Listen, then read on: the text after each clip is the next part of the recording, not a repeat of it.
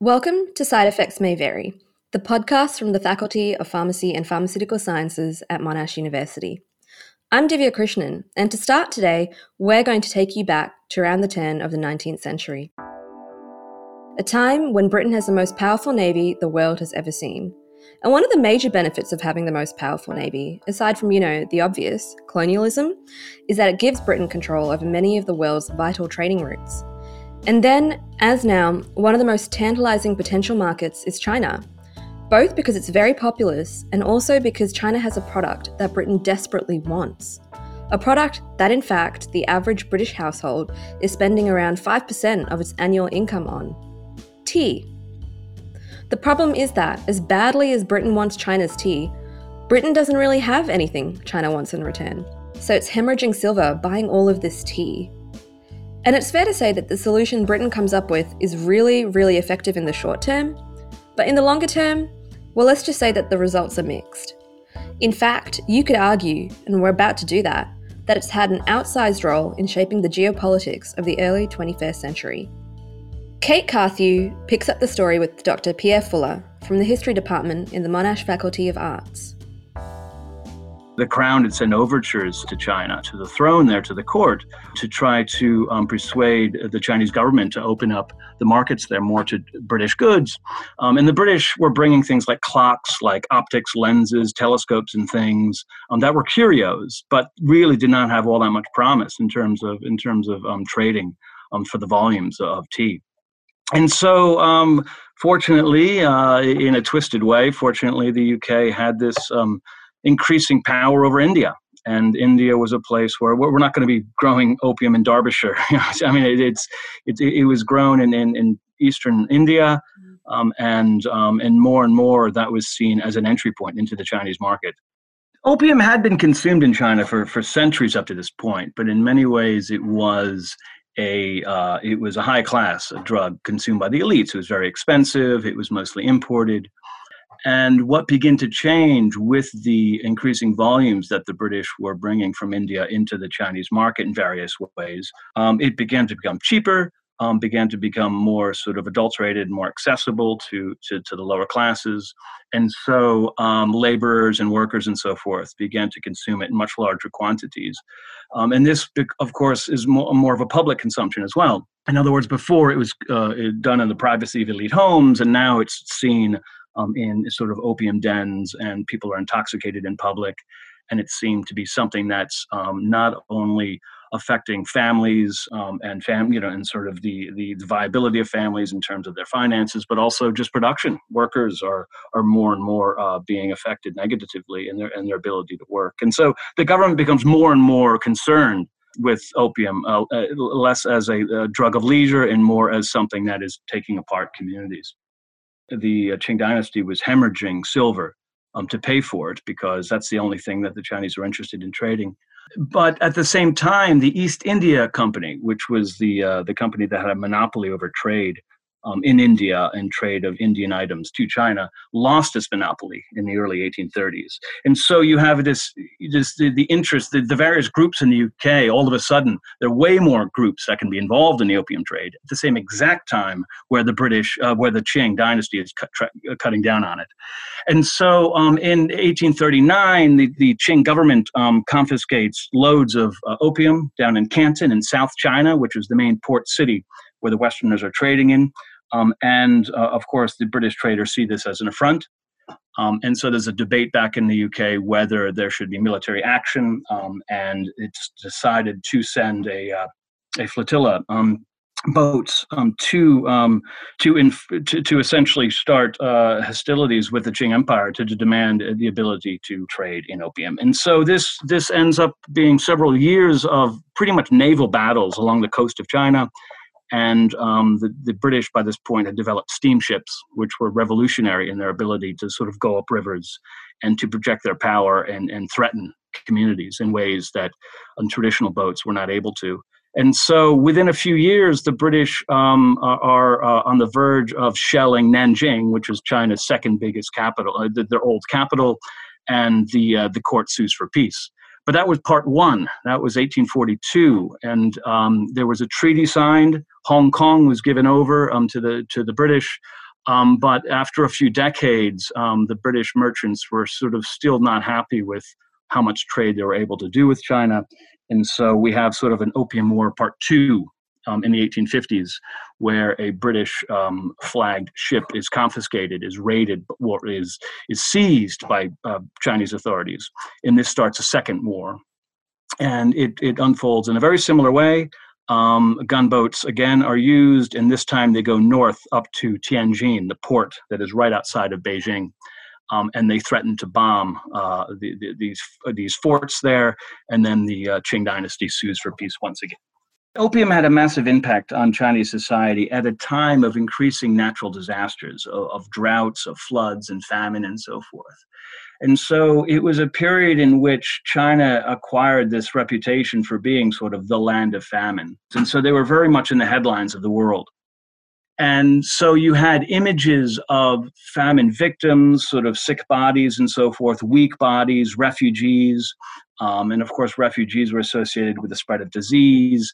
And so, right at the time, with the um, with the rise of opium dens and photographs of lounging Chinese consuming opium, this is happening at the exact same time as you have these enormous ecological crises and these subsistence um, crises um, of moving refugees and so forth. Um, to add to the plot here, you have this is the era of um, mass migration overseas. And so you have Chinese um, migrant laborers going, um, of course, down to, to Australia, to California, and all over the world in many ways. and so this is the era of this idea of the yellow horde, the yellow peril, where a lot of um, sort of labor groups in Australia and California were resisting the arrival of many of these Chinese laborers, seeing it as a, as a threat to wages and so forth. And so um, opium, in many ways, sort of followed these, these migrant labor uh, movements as well into Chinatowns.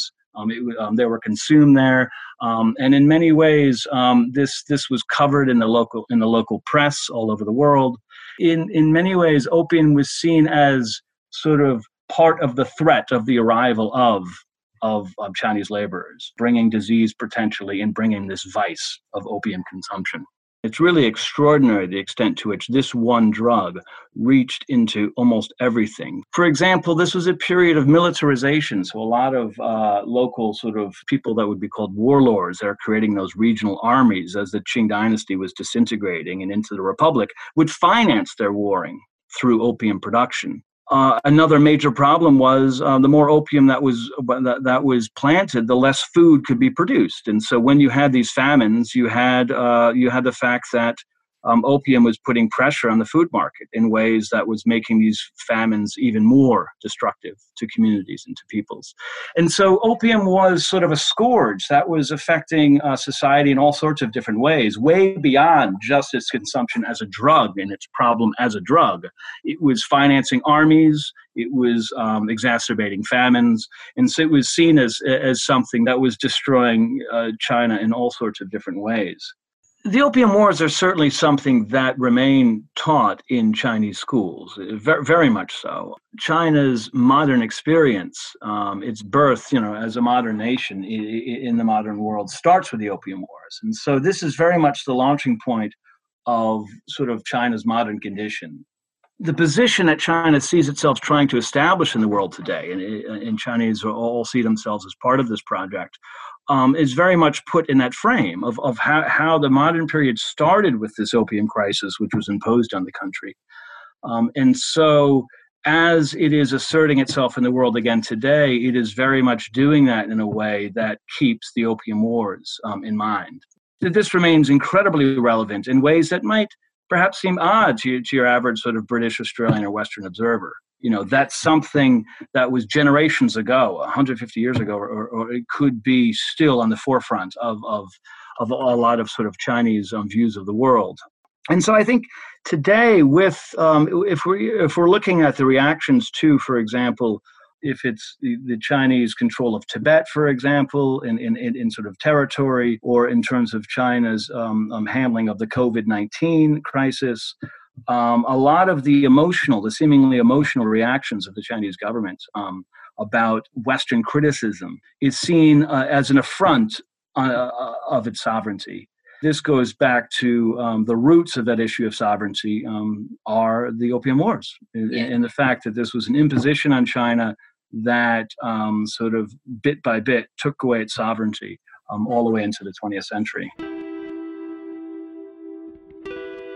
One of the things that makes opium and its various derivatives and imitators capable of shaping the destiny of nations is that it has a bunch of different properties. Arguably, powerful as those effects are individually, it's the way they act in concert that gives the drug such power. I imagine that experts could come to different views on this, but it seems like the three most salient effects of opiates and opioids are that they are really, really good painkillers, they produce euphoria, and they're highly addictive. So the first two, the pain killing and the euphoria, they give people very compelling reasons to start taking the drug, and the third makes it really difficult for them to stop. In many ways, it's really the perfect product. We'll be drilling down a little bit more into those painkilling properties later on when we talk to Professor Simon Bell about the opioid epidemic that's very well established in the United States and has recently been gaining a foothold here in Australia. But first, one of the things that we wanted to do was to get an understanding of how severable the effects in this cluster are. Are they conceptually or chemically or biologically distinct? Or are they really just two sides of the same coin? Or three sides of a three sided coin? So, what I mean is, or to make this about me, I'm really, really, really into Mars pods. You know, those chocolatey, wafery things that you get from the supermarket. I've actually banned myself from keeping them at home because once I start, I really can't stop. The minute I can even smell it or hear the bag opening, that's it. I'm done for. I'm utterly unable to stop myself. Is the dependence on opioids just the same dynamic ratcheted up to 11? Is it just that a user finds the experience so pleasurable, and that overwhelming desire is effectively the same thing as dependence? Or are the pleasure and the addiction two distinct things? John spoke with Chris Langmead from our drug discovery biology theme to try and get his head around this one. Chris has been doing a bunch of work on addiction and dependence, and although his focus has been on alcohol, some of his collaborators have been working on opioids, and it turns out that many of those same mechanisms are at play. When people are exposed to addictive substances like alcohol or opioids or cocaine, we actually see changes in the chemistry in the brain. And uh, that's where the reward or the pleasure that's associated with those substances comes from. But in some people, those changes can have much more far reaching consequences, sort of a rewiring or resetting of the system, which leads to an addictive or dependent state. The biological mechanisms that are the pleasure or the reward, are you saying they're quite distinct from the dependence and the addiction? No, they're the same. It's just what happens when they they become sort of pathological, when actually they start to cause more damage than they're actually giving you reward. Addiction and dependence is a state where you continue to seek alcohol or other substances of abuse even though they're causing you damage or they're deleterious to you. So they're no longer necessarily giving you reward or pleasure, but you continue to seek out those substances compulsively. Arguably, most of us have been in a situation where we have continued to drink alcohol even though it was not necessarily giving us pleasure. Um, how does that differ from addiction or dependence? What we would understand in that situation is all of these substances are capable of giving you reward or pleasure. Mm-hmm. And we are capable, some of us are capable of perhaps binging on the odd occasion, even if perhaps, perhaps not the most pleasurable. There's going to be a certain subpopulation of people who are very susceptible to changes in their brain that's actually going to take that from being a, a rewarding or a pleasurable experience through to a dependent experience. So it's going to become habitual in those, that population of people. And for those people, they will then continue to seek out substances of abuse like alcohol or opioids, even though they know in advance that it's not necessarily going to give them pleasure and it's actually going to further worsen their health or worsen their cognitive function, for example. One of the areas of research is to try and understand what are those switches that occur in those subpopulation of people? What are the changes that occur in an addicted person's brain versus a, a healthy person's brain so we can understand the disease, pro- disease process better and intervene therapeutically in the future? So, if we take a step back and look at this globally, we're thinking of addiction and dependence as something that's beginning to be understood as a physical disease of the brain, as opposed to the way it's originally been viewed, which is as a species of kind of individual moral weakness. Is that correct? So you're quite right to say that our understanding of addiction now is very much geared towards it being a physical disease, a physical disorder. For example, um, you can scan uh, the brain of a patient who is suffering from, for example, cocaine addiction and compare that to a healthy control, and you will see changes that underlie that disease process. In the same way, if I scan a, uh, a heart of a healthy person or a person with uh, heart of someone suffering from heart failure, you will see changes indicative of that disease process. So we can see that there is a disease process happening. Uh, in that respect, um, we start to treat it as a disease that can be approached therapeutically. And what we've done here is started to understand those processes that are involved in the disease. So, for example, what we were talking about earlier, comparing brains of patients suffering from alcohol use disorder versus sort of healthy controls, we actually start to see the changes that are occurring, the molecular switches.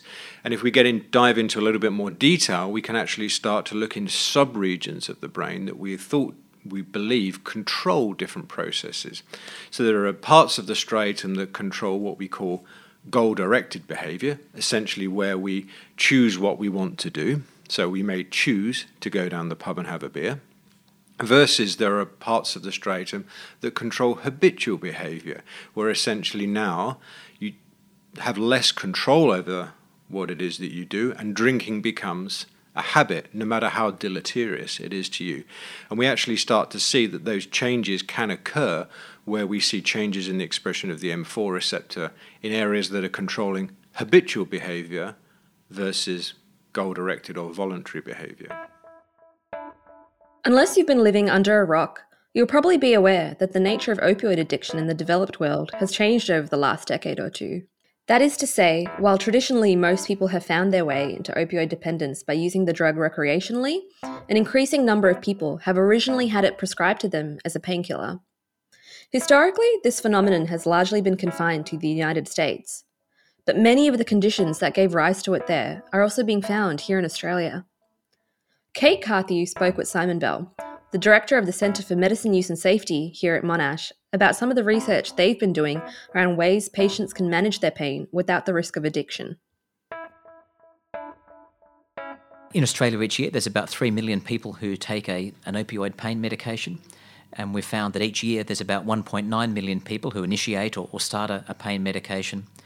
And uh, research that we've done at the, the Centre for Medicine Use and Safety shows that about 2.6% or about 50,000 of these people go on to become long term users over time.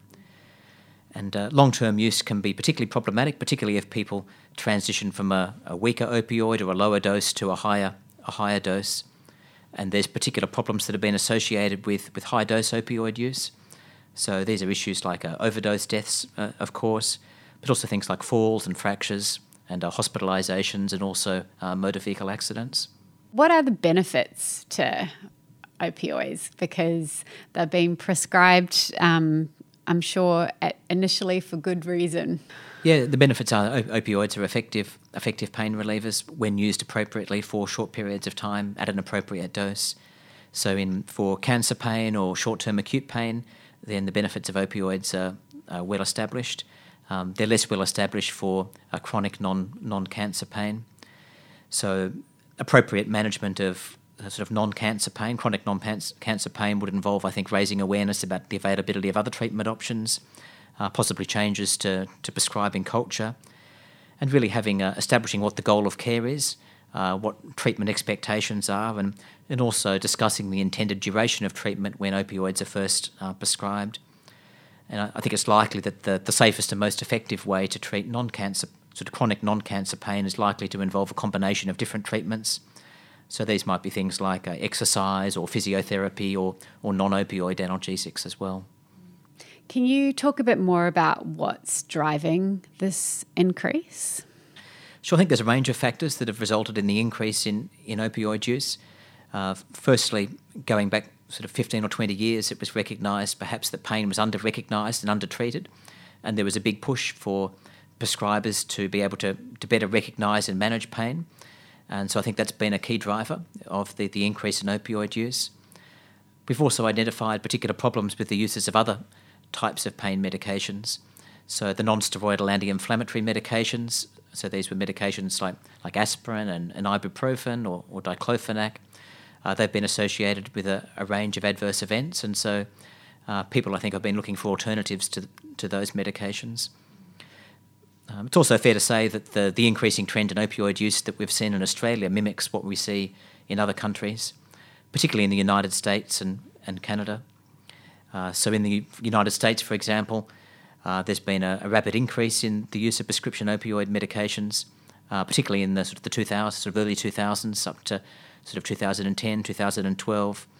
Uh, but there's been about 214,000, uh, one estimate suggested, uh, prescription opioid related deaths in the United States. Where would you say that Australia sits? What are the differences between Australia and the United States? Yes, certainly one of the concerns is that the, the trend of prescription opioid use that we see in Australia is mimicking the trend in, in North America. Uh, so, for example, about two thirds of all um, drug induced deaths in Australia at the moment are related to prescription opioid medications, and, and most of these deaths are, are accidental deaths.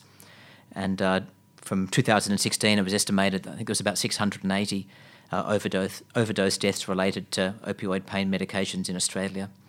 Uh, so, there's certainly some evidence that uh, opioid use in Australia is mimicking the situation that we've seen overseas. What what do you have to say in terms of um, where there may be current disconnects um, in that space? Is that where the, the the problem can arise? And what do you think GPs what needs to what sort of education needs to be rolled out to GPs to help manage this issue? Yeah, I think there are a range of factors. So I, th- I think it's well recognised that pain treatment requires a multidisciplinary approach. And so I would say GPs have a very important role in terms of connecting people to different healthcare providers and health services that may be beneficial in managing their pain. And research that we've done at the Centre for Medicine Use and Safety shows that about one in every 13 Australians who initiate with a weak opioid will then transition to a, a strong opioid medication. So, examples of weak opioids are, are opioids like codeine or tramadol or, or tapentadol. And stronger opioids include things like morphine and fentanyl and, and oxycodone. So we've also found that there's a trend towards initiating people on stronger opioids, and we know that stronger opioids are more likely to be associated with adverse events such as the falls and fractures and the hospitalisations and, and also overdoses. Um, in Victoria, we have the SafeScript program, which is a real time prescription monitoring program uh, that's designed to allow uh, pharmacists and doctors who are prescribing and dispensing those medications to uh, determine whether or not it's safe to continue to do so based on knowledge of that person's uh, prescribing and dispensing uh, of yeah, opioid medicines. What are the key steps the healthcare system needs to take in order to address the rapid prevalence of opioid use and addiction in Australia? Yeah, so some of the research that we've done at the Centre for Medicine Use and Safety is uh, about identifying groups of people who are most at risk of transitioning from weak to, to stronger opioids. And this knowledge, of course, is particularly important for planning strategies so that we can anticipate and also better manage the potential harms of opioids before they occur.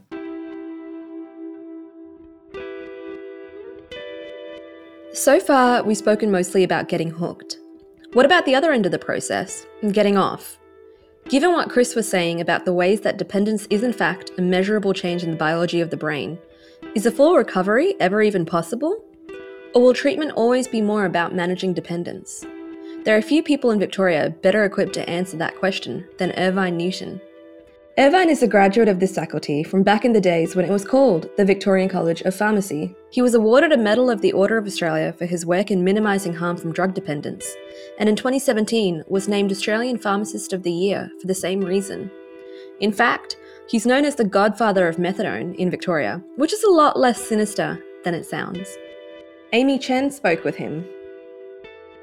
Well, of course, I was a community pharmacist for many, many years, and uh, a lot of people who know me think I had this some inborn passion to become involved with drug dependent people. It wasn't like that at all. Um, in fact, what happened was I had a pharmacy in suburban Melbourne, and I started another one, an extended hours pharmacy in Collingwood, in very inner Melbourne, and I had a partnership and uh, we opened the pharmacy, and it was brand new, and it was functioning well, and so on. And one day, my partner came to me and said, "How would you feel about running a methadone program?" And I nearly died because we got this lovely new pharmacy. The place looks fantastic. It's working well. and we're going to have drug dependent people coming in and out of our pharmacy. But um, partnerships are compromises. And so I said, yeah, well, okay, because he'd previously done it elsewhere. And so we started slowly, and within probably days, weeks, we had a couple of clients, and I grew to love it. And I realised how much pharmacy could provide for these poor, unfortunate people. So, what was the um, situation like at the time? Like when you just started doing this methadone program, was that a standard care already in other pharmacies? We actually did some surveys at PSA, and the pharmacy board auspiced that that study, asking pharmacists would they be involved, would they not be involved, why were they involved, and so on. And there were about 30% of pharmacists who said they might be involved. The rest didn't want to know about it it was seen as dirty, untidy. Who would want those people in their pharmacy? I had um, I had pharmacists telling me that people said to them, "Oh, if you if you let those people into your pharmacy, the good customers won't come." Things like that. So no, attitudes were pretty terrible, really. But was that what you actually experienced when you did run the program at your pharmacy? No, I learnt really by the seat of my pants. I guess. I guess we ran a small program. We had just a few clients, and um, I guess I you know, like everyone else, I looked at what the regulations were, what the guidelines were, and tried to work within them, and then tried to develop our own methods around that. Uh, it's one thing having legislation, another thing having guidelines, but you still need to develop your own way of doing things. And we did, and I think we started to do it pretty well, and we convinced other people along the way to do it as well, and there it went from there. So, um, just for the uninitiated, I guess, what is the methadone program? What is the um, I guess, the overall goal. Yeah, I don't even like the word program. We all use it and we call it a program. We don't talk about people buying, being on a diabetes program. We don't talk them being on, being on a cardiovascular program. It's about treatment for people who are dependent on an opiate and they need support. They can't live effectively and function effectively without that substitute opiate. So it's not really a, a program. Um, one of the things we've done over the years is we learned a lot about how it works, obviously. We've become more experienced. And the, the key feature of what we provide is maintenance. I like to make an analogy with diabetes. You, know, you get someone stabilised on their diabetes drugs or, or, their insulin if necessary, and you maintain them on their insulin if that's necessary. People on an opiate uh, who require pharmacotherapy need that opiate exactly in the, exactly the same way as someone who's diabetic who needs insulin. It's to help them maintain their, their existence, um, so they can go about living a fairly normal life and address all the other issues in their life that, that need addressing. So, methadone is the drug that you would treat them. Um, so, what is methadone and how does it work? Well, there are now two drugs there's methadone and buprenorphine. Uh, when I started way back then in the early uh, 90s, I guess, there was only methadone, so we had one choice. If you wanted to go on a pharmacotherapy for your opiate addiction, dependence, and, and again, I'll explain those terms later, then you went on methadone least these days, we've got two choices methadone or buprenorphine. They're both gold standards, they're both fabulous drugs.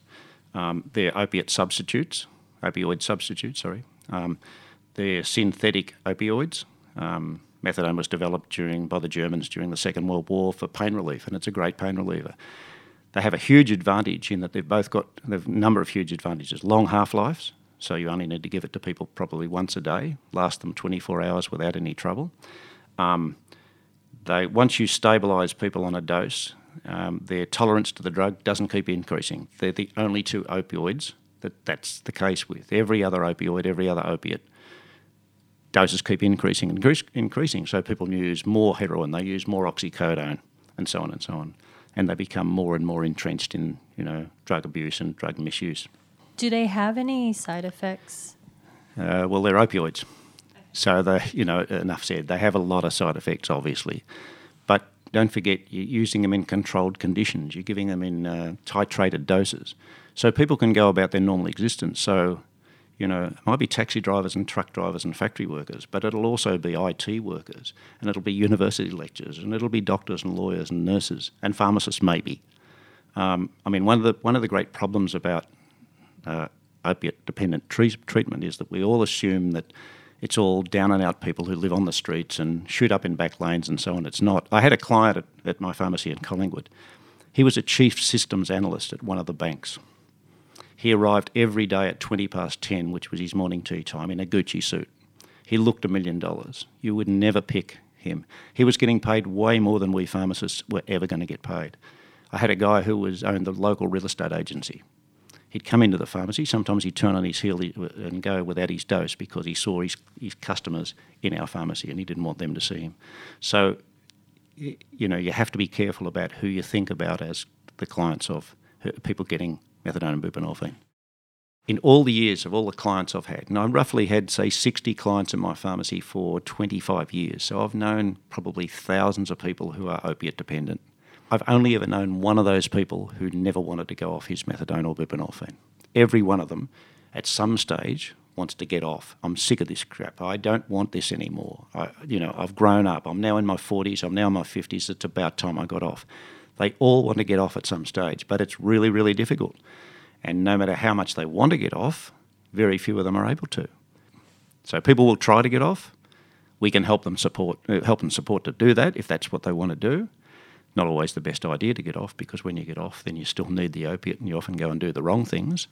But if that's what they need, then pharmacy can support that. But we need to understand that people haven't got an easy choice about I'm going to finish tomorrow. You know, I've had enough of this. I'm going to I'm going to go cold turkey. I'm going to be okay because most people can't do that. So that is um, probably a really big reason why opioid dependence is so difficult to manage because it's a lifelong thing. It's not yeah, I, I, could be a bit provocative, but I, my view is that when you are drug dependent, you are pretty much drug dependent for life.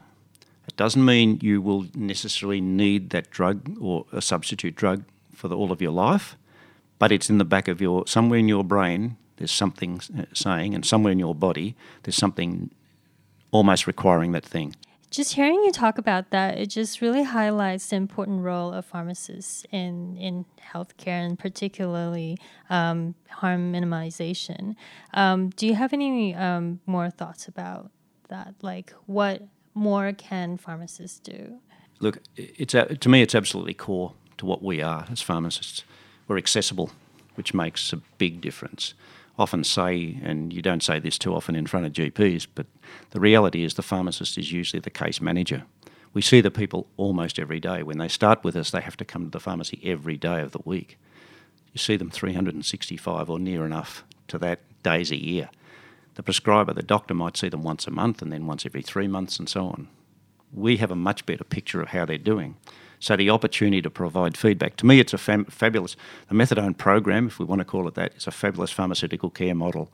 You treat them, you provide doses for them, you adjust doses daily, and many of my colleagues and, and I do that daily. We have an open script with a you know dose range, and so we adjust doses according to how people are doing it. It could be daily that you're adjusting that. You're helping them going up and down if they're increasing the dose because um, they're not satisfied with the dose, if it's not sustaining them if, they're wanting to come off and go down, we're doing that with them as well. Um, we understand a lot about their health conditions generally. We know usually know what other medications they're on, or you hope you do. You often know a lot about their family. You know about their residential circumstances. You know about their other health circumstances, their hygiene, um, their nutrition, all those sort of things. And pharmacists can have a great input to, into all those things. Um, methadone and buprenorphine pharmacotherapy via a pharmacy is a great baseline treatment once you get people stabilised, then they can start looking at where they live and when they get up in the morning, what they're going to eat, and, and, and when they're going to clean their teeth and have a shower, and those sort of things. And that's incredibly valuable. Pharmacists have a huge role to play. The fact that for so many years we regarded it as out there and different, and, and still so many pharmacists don't want to be involved, why? As community pharmacists, surely we provide general pharmacy, like a general practitioner should be providing general practice in all the fields. We don't specialise in pharmacy. So why aren't we providing services for these people as well? More specifically, um, we've got an awful lot of people, and it's it's a terrible shame. There's so many people out there who are now opiate dependent because of inappropriate use of, of prescription opiates. How did that happen? Well, you know, I fell off my motorbike and I finished up in the Royal Melbourne or the Alfred, and I was treated, and they gave me some opiates because I was in terrible pain. And when I left, they gave me a bag of opiates to take away. So the pharmacy handed me a whole lot of stuff, and they gave me OxyContin, and they gave me Endone, and they gave me Panadeine Forte. And I sort of went home, and I sort of liked that stuff, and it not only helped the pain, but I felt really good. So I went to my local GP, and I got the GP to write me some more because I still had the pain, but I liked the other effect too. And that was six months ago, and now I can't stop using them. And the question is was that appropriate to prescribing, and where were the pharmacists? Were they providing advice? Were they telling people, look, do you understand there's a, win and a loss with this medication? Sure, it'll help your pain, but there's some real dangers. If you don't need them, bring them back to me and I'll dispose of them for you. How many pharmacists actually do that? I think we've all got a responsibility and we need to own up to the fact that there are people out there who are, through no fault of their own, are now opiate dependent. And we have to do something about it. And there's also a situation now where um, some people are using heroin who started by using prescription opiates. These aren't people who used illicit drugs. They never used street heroin or anything like that.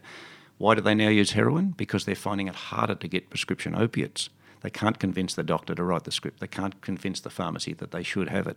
There's now going to be safe script, so safe script will help people prevent getting the prescription opiates. But they need opiates, so what do they do? They go to the street and start using heroin.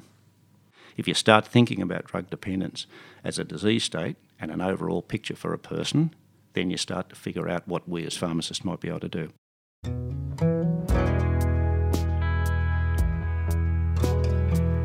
That's all we have time for today, and it's a shame because we've barely scratched the surface. That's why next week we're going to do a part two of this episode, where we explore the future of opioids. Because it turns out there's all sorts of really cool work going on in this space, from attempts to develop variants that sidestep many of the common side effects, to a piece of research into using opium derived drugs to treat irritable bowel syndrome. So if you enjoyed this episode, make sure to stay tuned and subscribe to wherever you get your podcasts for part two. Thank you.